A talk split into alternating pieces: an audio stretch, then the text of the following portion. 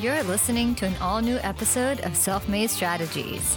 Visit selfmadestrategies.com for new episodes, information about our guests, and a whole lot more.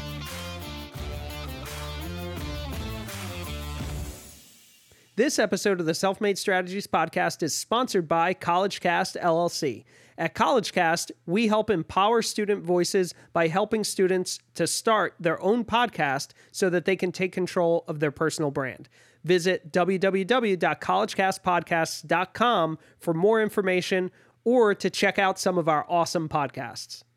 Welcome to episode 131 of the Self Made Strategies podcast. On this episode, we sat down with Jeff Epstein of Onboard.io.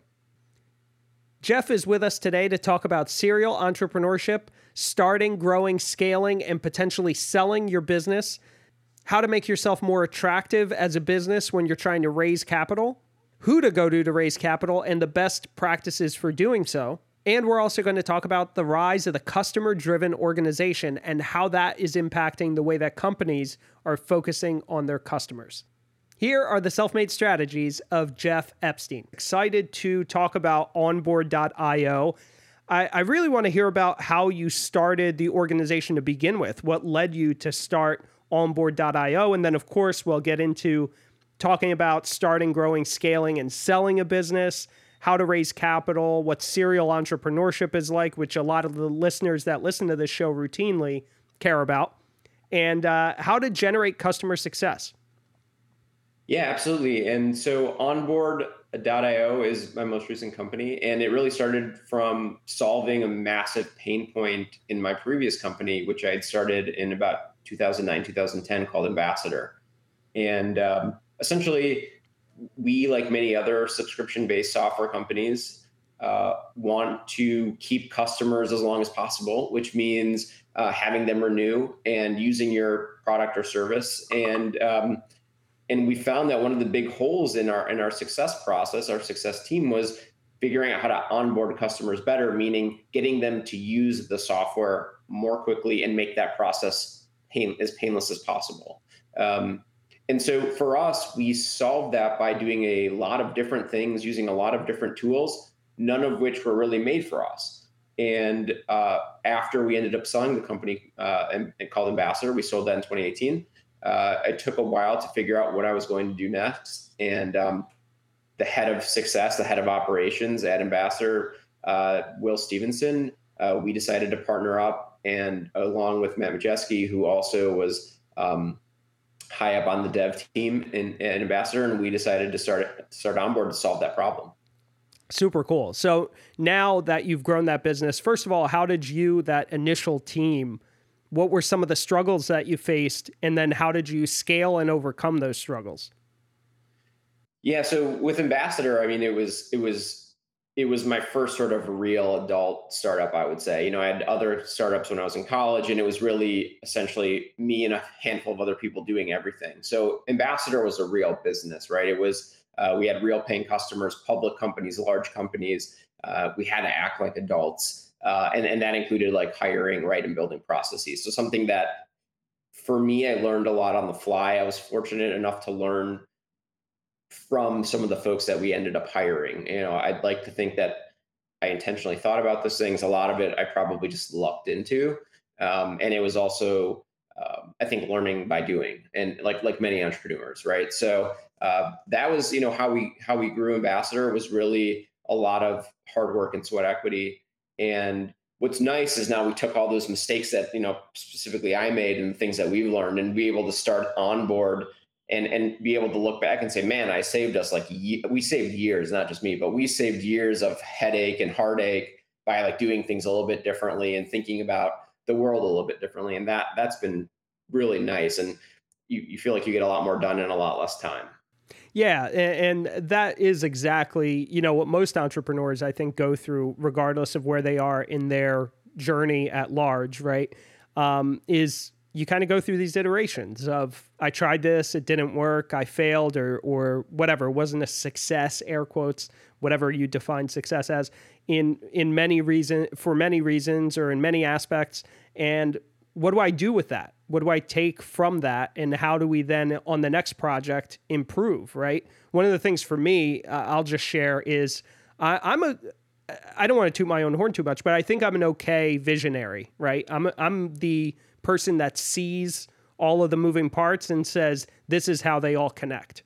Mm-hmm. But not always the best at staying administratively on point, right? That's like my biggest weakness is uh, just handling the overall mass of admin stuff.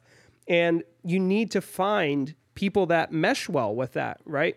There, there are really great people out there that can help you to succeed as team members, as you said. Has that always been the experience? Was that the experience at Ambassador? And how have you, you know, those members that came over to onboard, has has it always meshed well? Do you all have strengths that are balancing out each other's weaknesses? Yeah, and it's a it, it's one of the biggest learnings, you know, as you grow a business and build a company, right? And at first, you know, you start and you have a bunch of generalists, like people that can do a lot of things right. pretty well. And as you grow and scale, you want to have specialists, people that are the best that you can find at a specific thing, right? And what that often takes is, you know, you have to be uh, as someone at, you know, a, a leader or manager or ultimately the founder or owner, you have to be able to identify both from a hiring perspective and then actually from an on the job performance perspective if you're if you're right about about you know what what you what you're thinking right and then um, what's interesting is uh, you know, and then that's a hard thing to do, right? Is to, is to do that well, and and also, like you said, you have the self awareness to say, hey, I'm real. I think I'm really great at this. I'm not so great at this. Right. Most people don't have those skills, and, right, and right. so self awareness. What, what we found is like we we'd prefer to hire for self awareness and verse, and, and then sort of train on specific skills, right? Like maybe they're not that hard, but uh, versus finding somebody who I used to say like a no, like a know-it-all. Like we used to try to not have know-it-alls, right? Because they cover up their mistakes. Right. And so it's a very yeah. dangerous thing. Yeah, that's uh, a brilliant point, actually. Yeah, and and look, uh, full disclosure and confession, far from perfect on my end, and still learning every day to try to be more self-aware. And we we fall into those ruts sometimes. And quite frankly, I mean, um, you know this is just more recent. That's actually one of the big lessons was you got to be more self-aware man. You got to know me me talking to myself you got to know that you can't do this by yourself. And it's going it's almost invariably going to fail if it's just me. Whereas you know the more we bring in more people that want to be there that's another thing right? Is it has to be people that want to go to war with you. A hundred percent. And one of the things again this was a total learning for me um, and I certainly was way wrong about what I thought people wanted and sort of what would make it make everything work, so to speak, uh, from a company building perspective and from a culture perspective. And so I sort of had an about face and really just a realization of, you know, as a founder, as an owner, like people treat you differently, whether and people respond and perceive your whether it's your mood, your tone, all these things differently than even how you potentially feel. And so you know, we had a scenario at Ambassador where I realized like I had to re really rethink how I did things and how I acted. And and and and then what we did is we reset the company and created a new um, you know, a new sort of new values. We call them out care. Out care, like you said, it's like, you know, everyone ultimately who wants to be here, right? Like we'll see who wants to be here, who doesn't. If if you don't, we'll figure out a home for you somewhere else. We'll try to help you. But if you do, let's all agree to to agree to these values. And with onboard, I took what we learned without care at Ambassador, and so onboard we have. It's funny. I'll read them because I just I just pulled them up, but we have you know ownership mindset, never stop learning. Right? We just talked about that. You know, balance, which I think is something that I learned that we really need to focus on.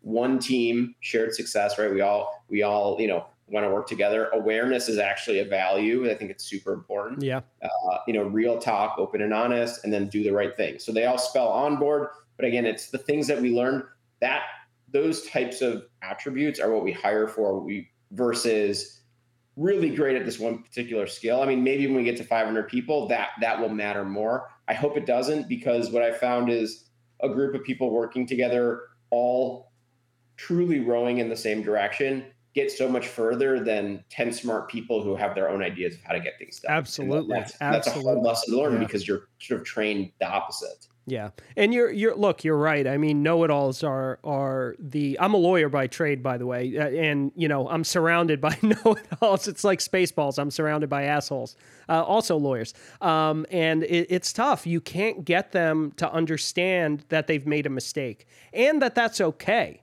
That's that's the worst part, right? When you have every answer to every problem, how could you possibly? It'll shatter your whole world if you make a mistake. And honestly, that's that's the important part of growth, right? That's how businesses grow. That's how people grow is by making mistakes as you started out this conversation talking about.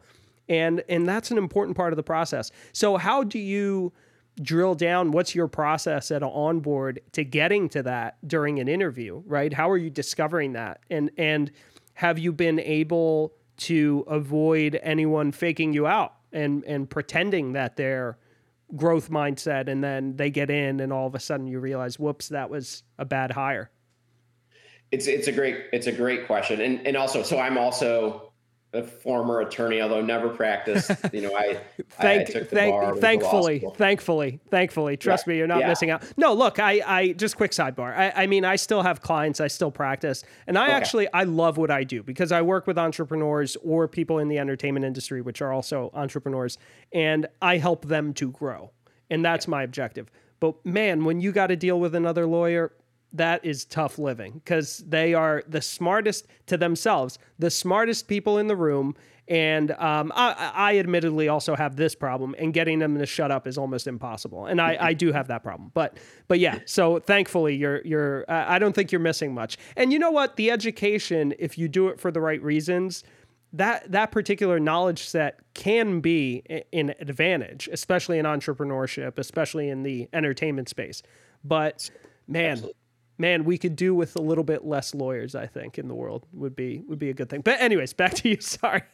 no, no, absolutely. And and so, so but it's funny because I think one of the things that was valuable in terms of hiring and people are, are really two things from my background. One was going to law school and really thinking analytically about problems. And I mean, the one thing that's painful, right, that we see in practice is that in law school you're sort of taught there's always a right answer like it, the, right. the answer always is it depends right, right. like that right. was like the one takeaway i always yes. had is like you can always frame something in a way where you can potentially be right or make an argument or make yeah. your case yeah most uh, of the time it's bullshit but yeah for, for sure for sure you're definitely stretching in, in, a lot of in a lot of ways right yeah um, and the other thing from my background and this is sort of my before law school was i was really into poker and and i was a huge uh, uh, both online and in real, you know, real life poker player. And the one, you know, amongst many things, a lot of I think great business lessons come from poker, but especially reading people. And so I'd like to think that I was above average from a hiring and just understanding people perspective. Mm-hmm. Um, with that being said, I mean, there were plenty of people we were wrong about.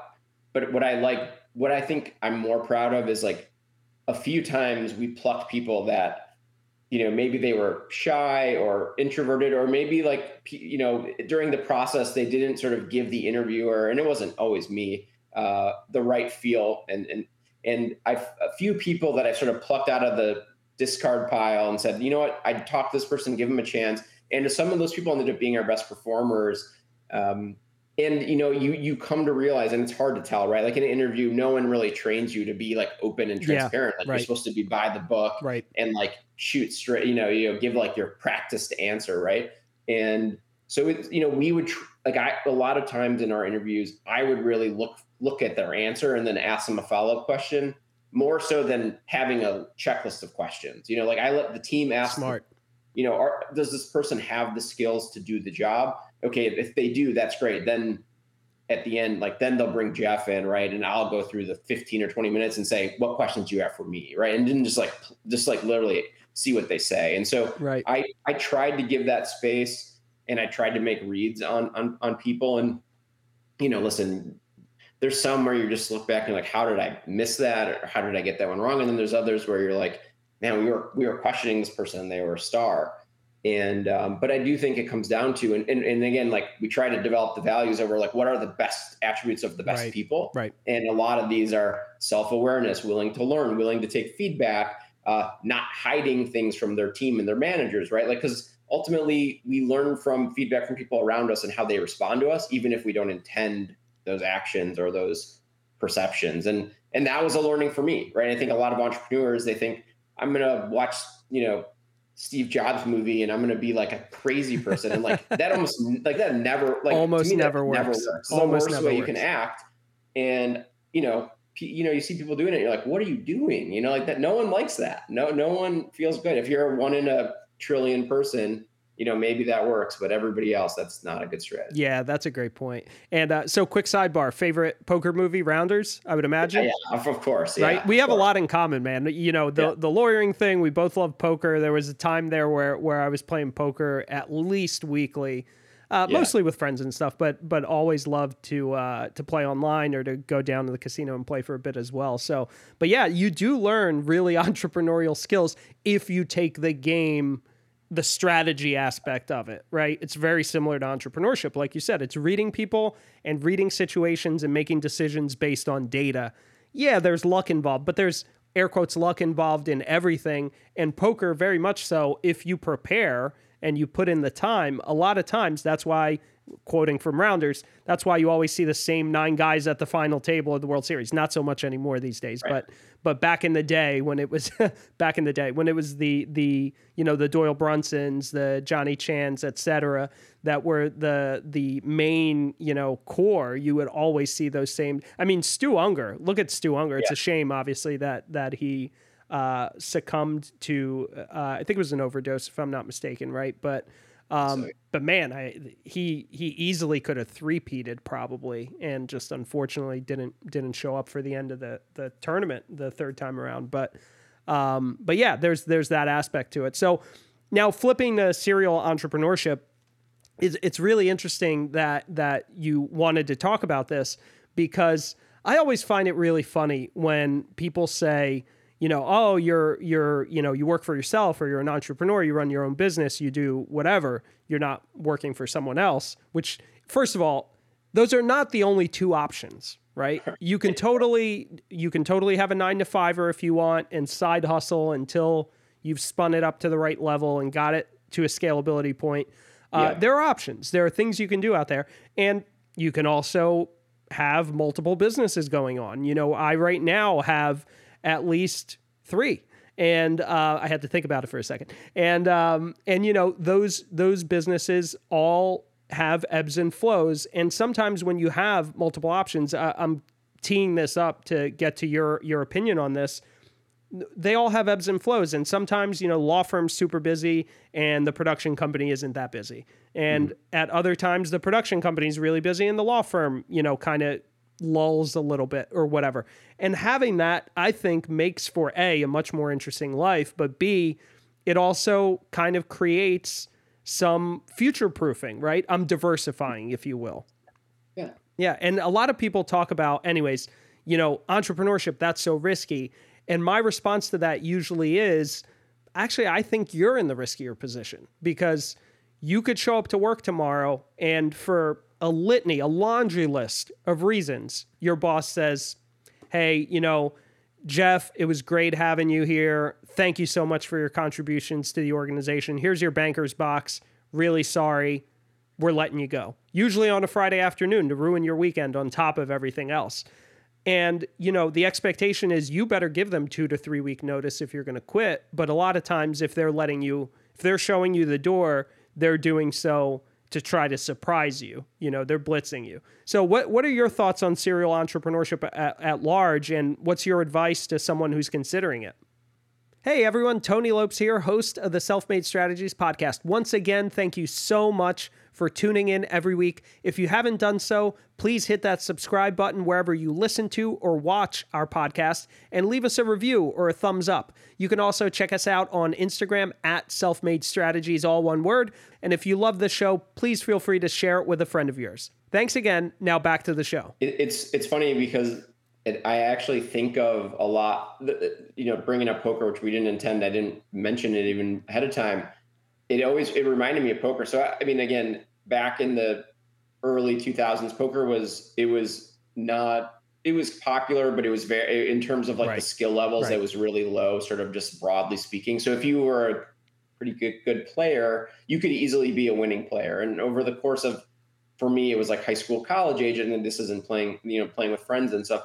Um, I was making a, a, good amount of money and enough where I ended up ended up helping to pay off law school with with that wow. money. But um, people would be like, "Man, that's really risky. Like you're like a gambler," and I'd be like, "Well, you know, it's kind of like Rounders like it's not it's not actually gambling for me. It's really like there's a there's a function here, and over the course of tens of thousands and, and even online millions of hands potentially, uh, I'm basically making X dollars per hour, and it's right. pretty. You know, it varies. yes, it varies, and like it's not like a, I'm not punching in and punching out, so to speak. Um, but it's you know, I, I, again for me, and this was sort of this thought process I went through as when I was graduating law school. I, I my dream was to be a professional poker player. I wasn't good enough. Like seeing my friends that were at the final table of the World Series, like they were good enough, and they were just better than me, and it was painfully frustrating because I thought I was there and I and I just wasn't. And the risk, the dollars were, were re- too real for me, so I couldn't devalue them enough to make like the right move. Even you know, so um, but but for me. And, and this was sort of my thought process of becoming an attorney and actually getting a job in, in the legal field.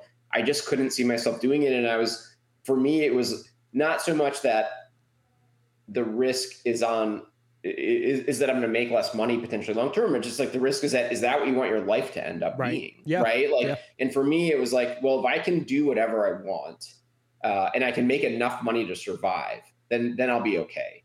And so I always had this like sort of weird backdrop of like, well, I can probably supplement some money through poker. I could probably um, at one point I got my real estate license because I had just graduated law school. So I actually flipped a couple houses and actually was a broker for a couple houses. So I was just trying to make enough money to do something that I wanted to do all the time. And I think for an aspiring entrepreneur, the hardest part is the later you wait in life, the more demands you'll have on your time and probably on yeah, your wallet. Of course. And so yeah. I was like single. I had, you know, I had I mean, I was in a relationship, but I didn't, I wasn't married, didn't have a mortgage. I mean, I was thinking about all these things, but I could basically live on nothing, like very little, right? And, and eventually did. I moved back into my parents' house, super cliche. I was lucky and privileged to have that opportunity, but, but I was, you know, and even, you know, I, I didn't have a nice car. I didn't have flashy things. Like, uh, I, I was, I was investing in myself and I spent most of my twenties and um, much of my 30s investing in myself. And then like the goal was for me is like I hope that pays off. So in my 40s and 50s and 60s, I can do really fun shit. And you know, then when other people are like having to grind it out, like I, would rather grind yeah. it out when I'm young and like yeah. I can still not be exhausted at the end of the day. Yeah, and not only that, but again, the the risk factors don't just stop with your immediate employer to begin with. Right. You're you're if you're buying into this, you know, pension 401k not investment advice, but just saying, just looking at the common sense, that stuff is not guaranteed. None of that is guaranteed. And you're basically buying into this traditional system that was developed. And, and we've gone a little bit off topic, but an interesting one, I think, and hopefully interesting to the listeners. You you've bought into a system that maybe was a good idea 30 years ago, 40 years ago, right? That's not what it is today. I remember uh, in law school, quick sidebar, that one of my professors, I asked him, you know, I was getting ready to graduate, so of course I'm asking, you know, a professor of mine who's kind of a was kind of a pseudo mentor, not an actual mentor, but nonetheless, we we it was a um, it was business planning in law school, so it was very much talking about you know applying the law to businesses and how to use it for growth strategies, talking about VC, talking about how those agreements are negotiated. It was a great class. I loved it. And uh, so I asked him, you know, hey, you know, any advice for kind of building your career? You know, where should I start? And no joke, he says to me, you know, I wish I could give you advice, but I graduated in the 70s, I think late 70s, and literally they anyone that had a printed law degree had like 12 offers that summer. That was the way it was, right? Yeah, you're laughing because it's no longer that way today, right? And and the inverse, he paid way less for his legal education than we did.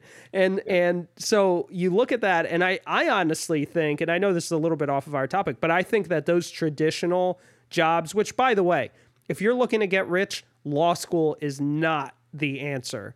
It is not the answer huge amount of debt to go to law school and quite frankly, the salary numbers, unless you're working at Big Law, which by the way, if you're working at Big Law, you're working like 70, 80 hours a week. So, first of all, your hourly return, eh, and you know, your quality of life is probably going to be crap. But but if you're working just a the average salary law job, it is not that impressive.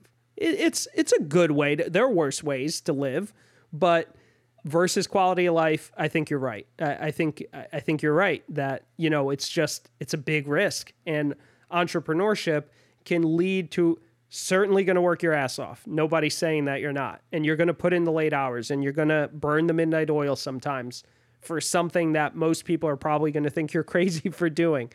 But if you are successful, and you have to temper success, right? It's not a Bugatti, but if you are successful in whatever definition you define as success, it can be very rewarding. And and have you found that as well for yourself?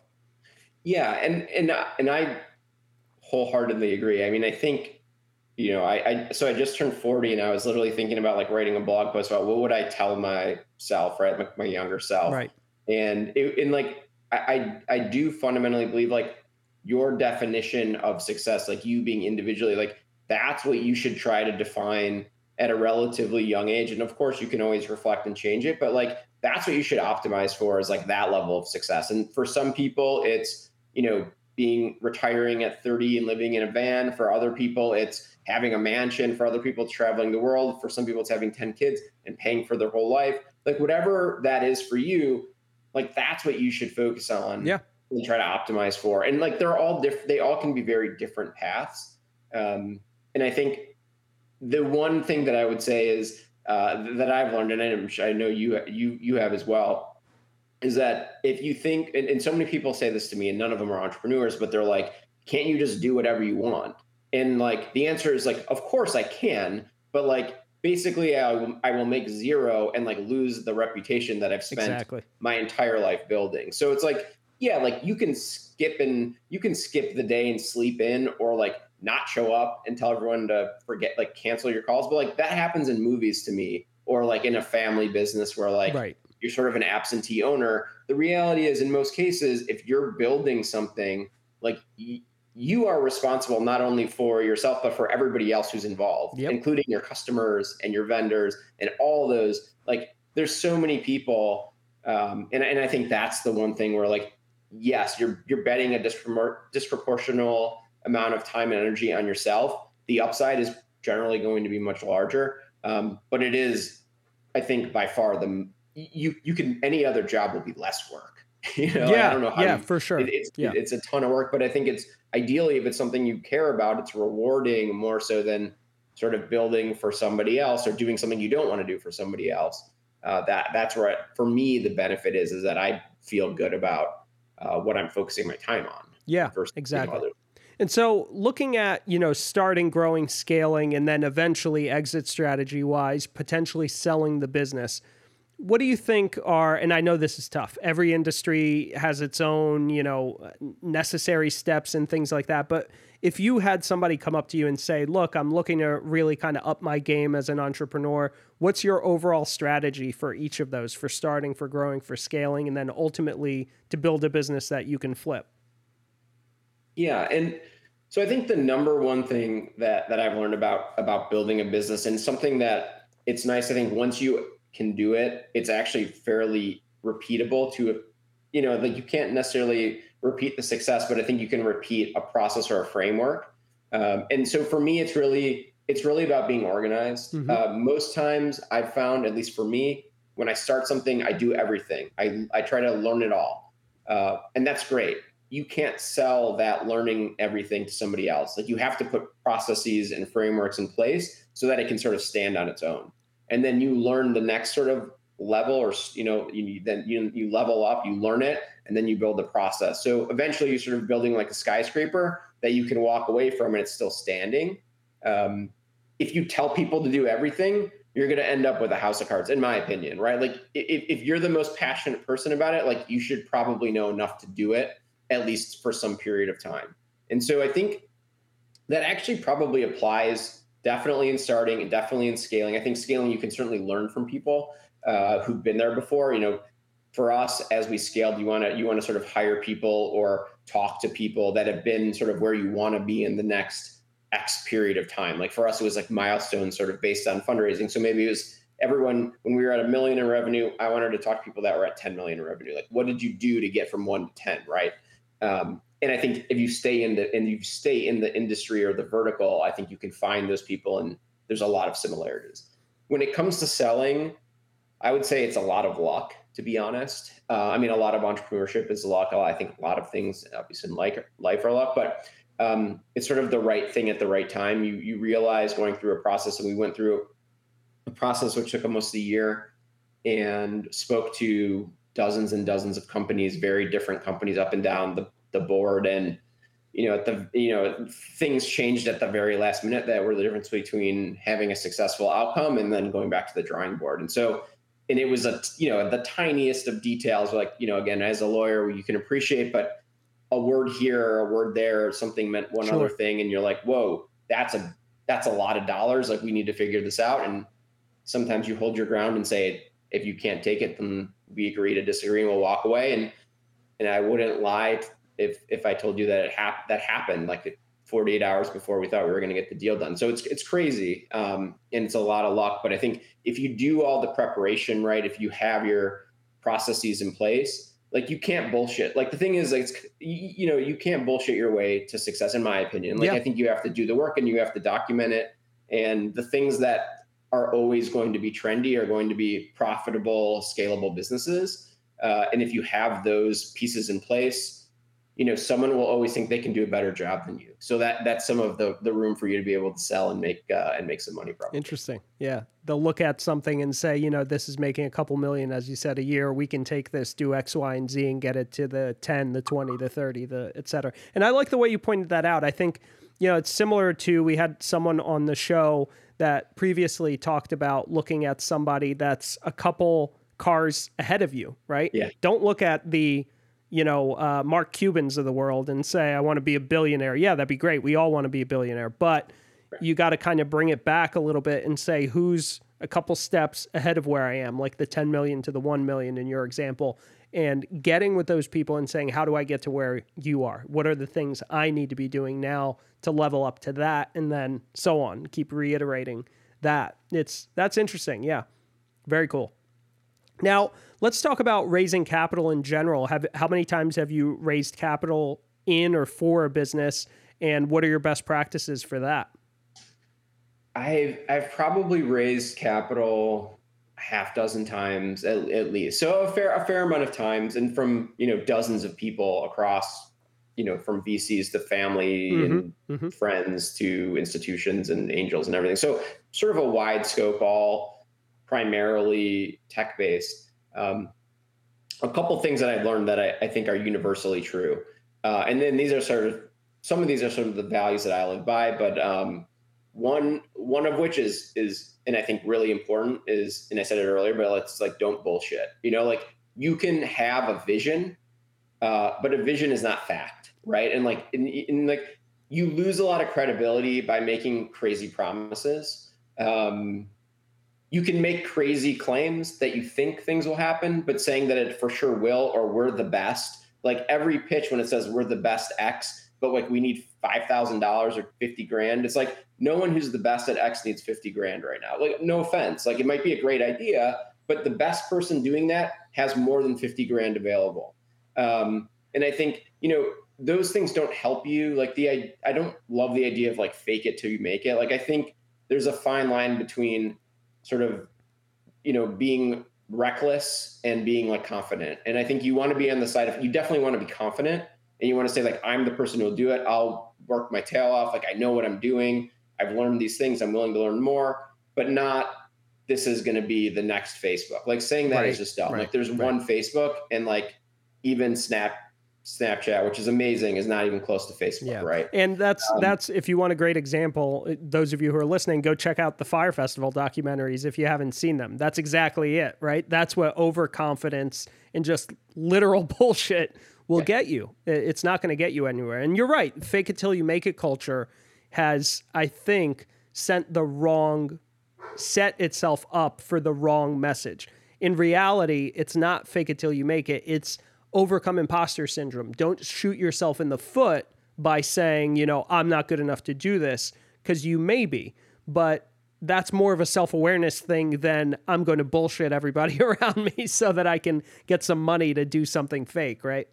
Exactly. And and I think it goes along with you know remember and this this applies to life and i think many of these things apply to life but it's it's really thinking long term like when you're talking to people that are potentially going to invest in you not only is their money and opinion of you important? Uh, like even if they don't give you money they may introduce you to people that will be interested in giving you money. So the idea is to spread yourself around by asking for advice and, and, and you can do that. And what's so nice about that even if you have imposter syndrome is asking for advice is is something that a lot of people again speaking from a tech perspective will do for free and do because they have good intentions and because they hope that maybe this will lead to something but you don't ever have to ask for money. The, the secret about people that invest for a living is they're always thinking about investing. You don't even need to ask them. Like you don't need to ask them for money. They will tell you they want to give you money and that's when you start negotiating. So for most of the time, if you don't know how to fundraise, you should ask an entrepreneur who's raised $10 million.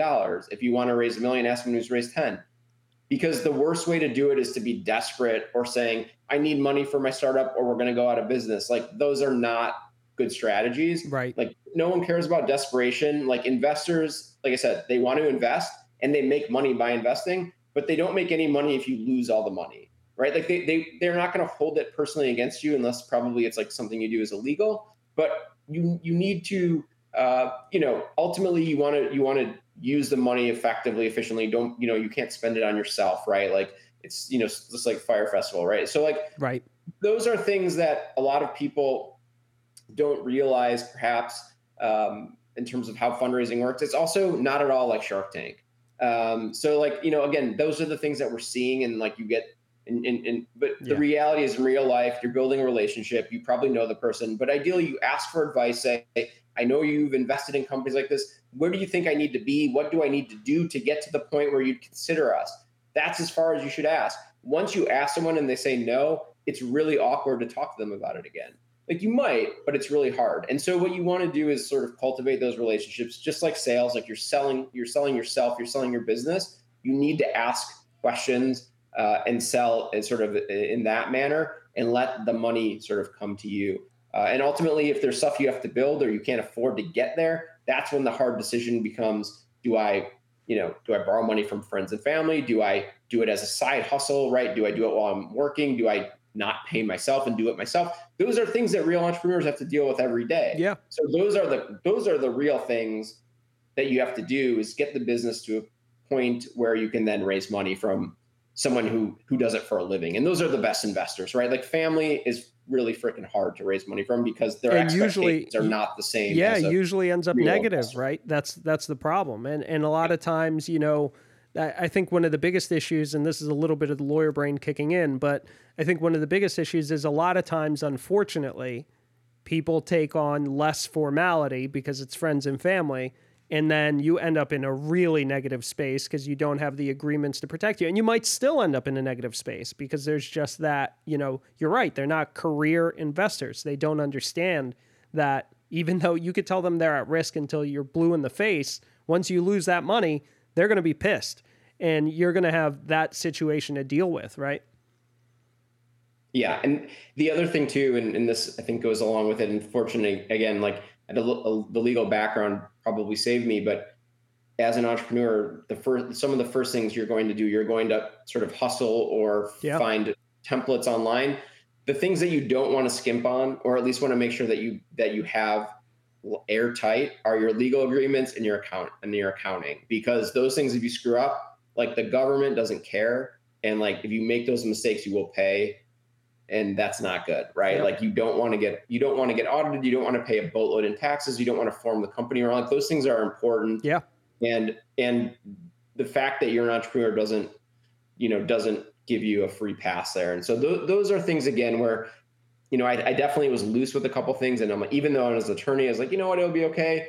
And thankfully like everything you know i, I you fixed everything buttoned it all up but um you can see how easy it is to sort of yeah. push things aside yeah. because it's hard and it's expensive and and it's like buying a house, right? Like you only do it maybe a couple times in your life and you no one knows what really happens there, right? It's so confusing for most people and starting a business is like that. And and and all those decisions matter. The location matters, the formation, the entity you create matters. There's different tax yep. rules and tax codes and you know in some ways an llc is much better but in other ways it's way worse. So there's a lot of things you need to know.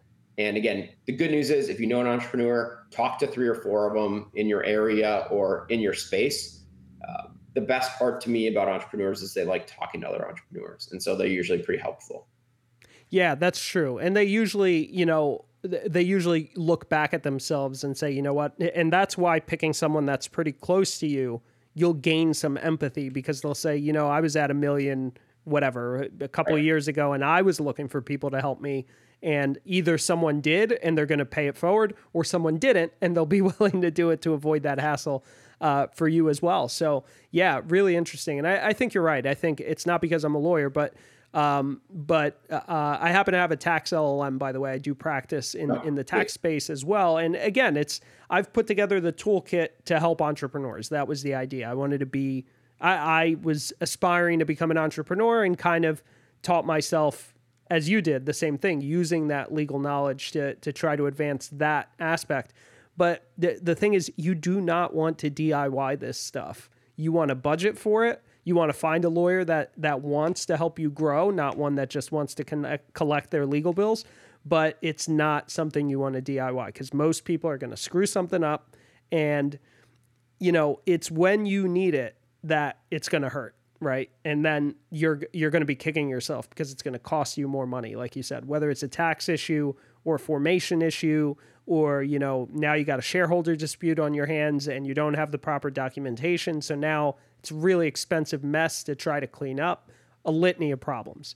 Um, but one of the things that you talk about a lot, and you started talking about this at the beginning of the conversation about onboard, is sort of this rise of the customer driven organization, right?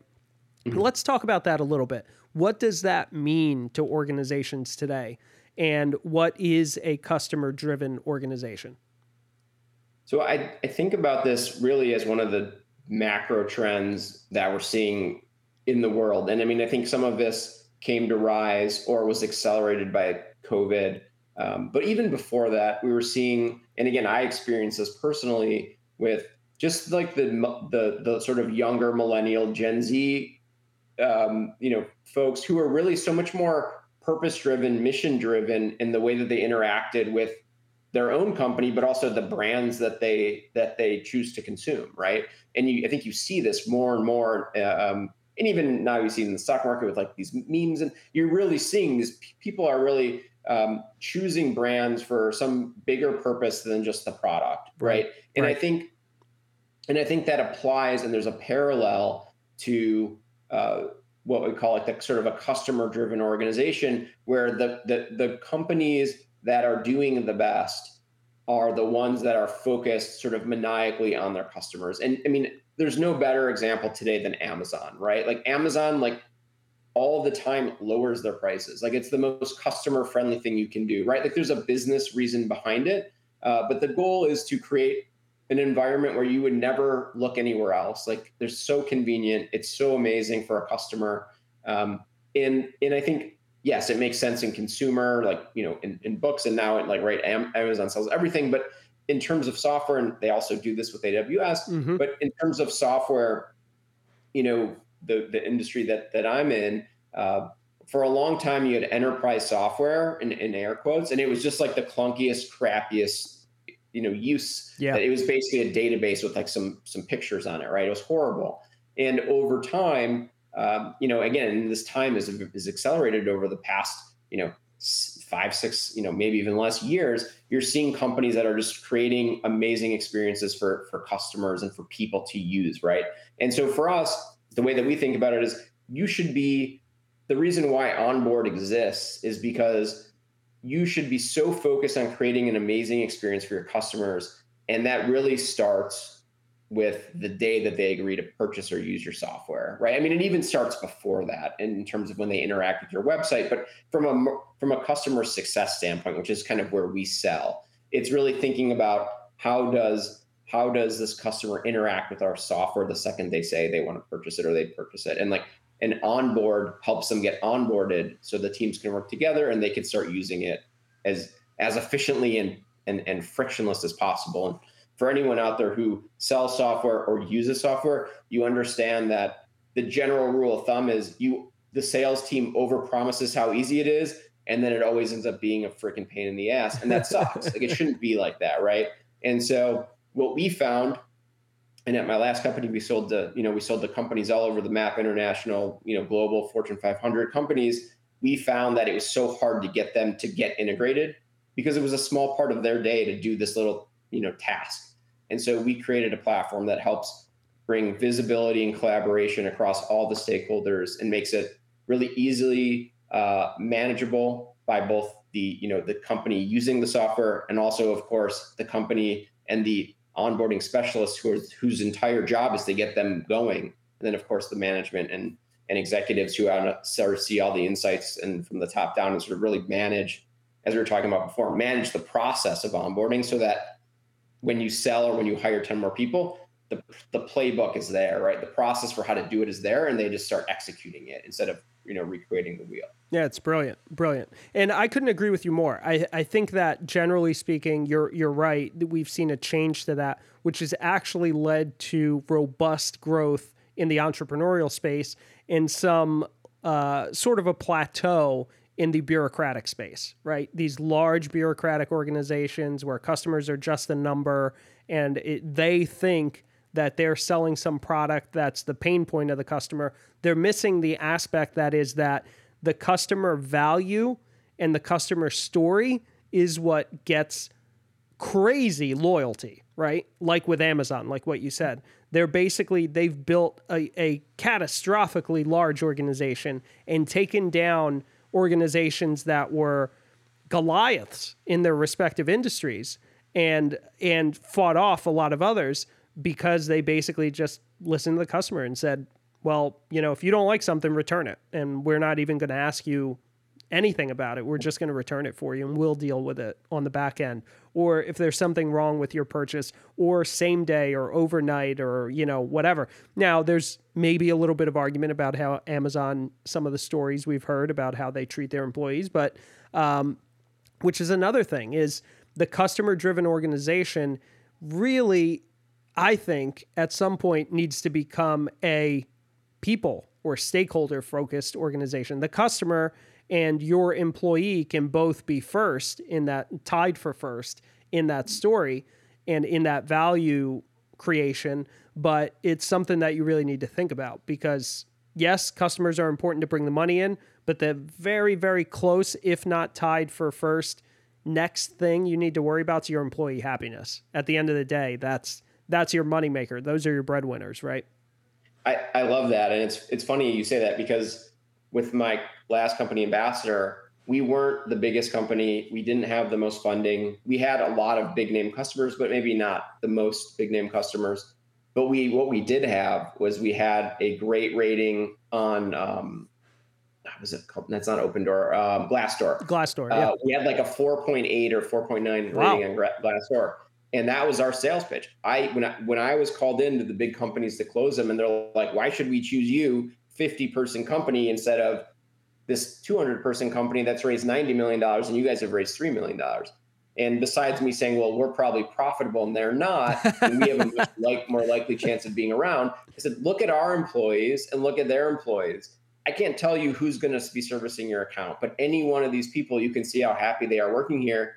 And if I were you, I'd want to work with happy employees, right? That's, and I, so I, I fundamentally agree with that. And, and again, we're moving to a culture and in, in in the way that both media and information is consumed like you can't hide these things anymore right? Like 30 years ago no one knew what how people felt about a certain company unless you were in the city where that company existed exactly. right? Yeah. Now companies are everywhere people are everywhere um, and you know so to me it's sort of the, the the broad democratization of, of purchasing and consuming and working allows for for this trend to, to continue. And so I, I totally agree. You're going to find the best companies tend to have the best cultures, tend to have the best employees, tend to have the happiest customers, and it's it's going to be a I think a self fulfilling prophecy in, in some ways because it just makes the most sense, even from a business perspective. Which I don't know if is that's the primary goal, but I think it's a primary outcome. Well, I think that's why you see triple bottom line organizations really succeeding and becoming more of a thing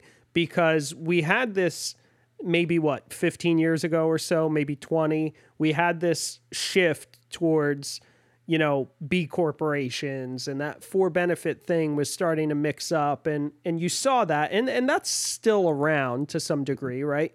But now you see LLCs just saying, you know what, screw the government. We don't need an official filing that takes several years and some bureaucratic BS to overcome to say that we want to help people or help the environment or whatever it is. And we're just going to start an LLC. It's going to be for profit, but it's also going to exist for people and for purpose of some sort, right?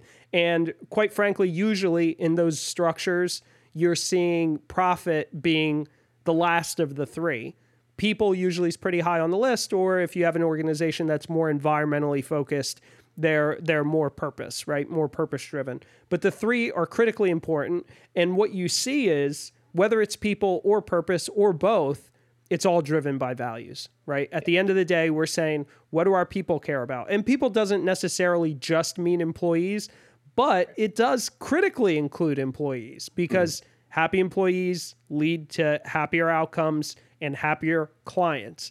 Because anytime you go to an organization, and I'll give you a great example, uh, I'm going to say that uh, my wife and I have done.